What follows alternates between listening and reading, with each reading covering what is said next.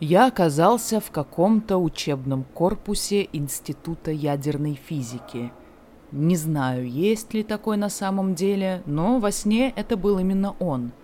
Происходило что-то вроде занятия или учебного испытания. Нужно было запустить ракету с ядерной боеголовкой. Посередине пустой комнаты на стойке, похожей на пюпитер, лежал большой планшет – с помощью этого планшета мне предстояло запустить ракету.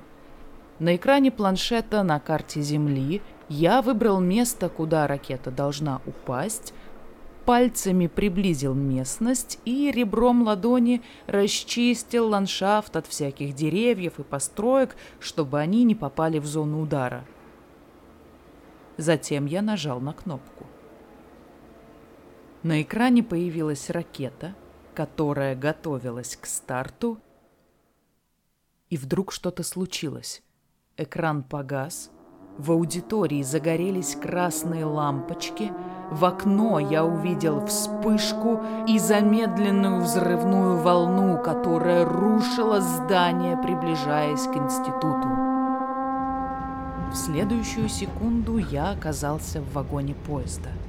За окном я видел красивый пейзаж – деревья, большое зеленое поле и окраину города.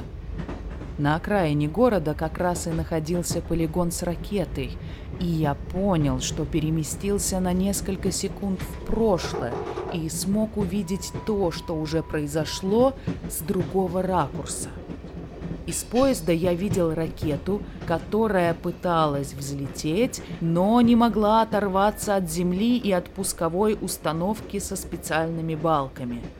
Затем ракета дернулась и стала заваливаться на бок. При ударе об землю от нее отсоединилась боеголовка и стала, как мячик, прыгать по направлению к городу. Раздался взрыв.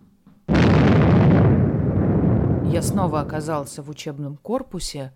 Мир почему-то стал черно-белым.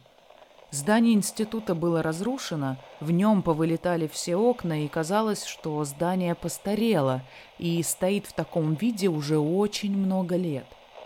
Взглянув в оконный проем, я увидел огромную сферу, как будто состоявшую из помех, которая медленно перемещалась по разрушенному городу, это была радиация.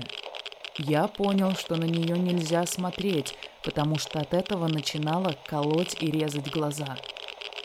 Мне очень сильно захотелось в туалет, и для этого я пошел в соседнюю комнату.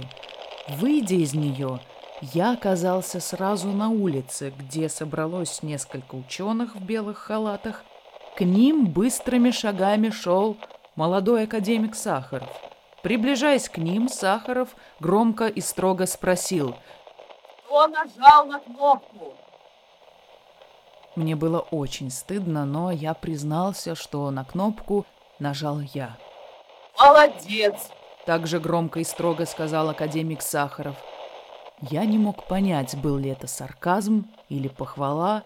Пока я стоял в растерянности, Сахаров таким же тоном продолжил. «Медаль тебе за это положена.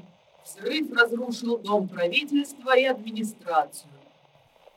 Потом академик Сахаров повернулся к одному из своих коллег и с радостным смехом дал ему пять. Остальные ученые тоже засмеялись. Затем Сахаров пояснил коллегам, что ракета, в общем-то, не могла взлететь, потому что пусковая установка в это время находилась на ремонте. Но никто никого об этом не предупредил. Потом я отошел от них и стал осматривать город. И вдруг я понял, что город находится внутри огромного колизея с колоннами. Внутри каждой колонны находились ракеты, которые стали вылетать в разные стороны одна за другой. Глядя на то, как разлетаются ракеты, я проснулся.